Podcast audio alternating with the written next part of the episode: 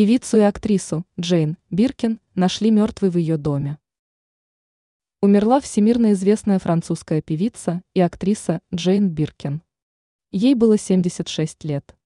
Прославившуюся в том числе работами в проектах легендарного Сержа Гинзбура, артистку нашли мертвой в ее парижской квартире. Об этом информирует агентство ТАСС со ссылкой на телеканал БМТФ.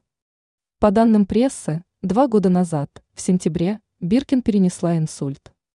По этой причине она отменила несколько концертов.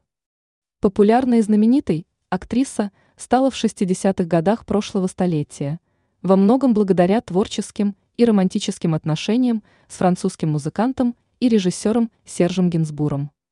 После 12 лет отношения знаменитости разошлись, однако в творческом плане их союз продолжался вплоть до смерти в 1991 году Гинзбура. Джейн Биркин снялась более чем в 80 фильмах, а также выпустила 13 студийных и 6 концертных альбомов. Среди самых известных кинокартин с ее участием «Смерть на Ниле», «Очаровательная проказница», «Фотоувеличение» и другие.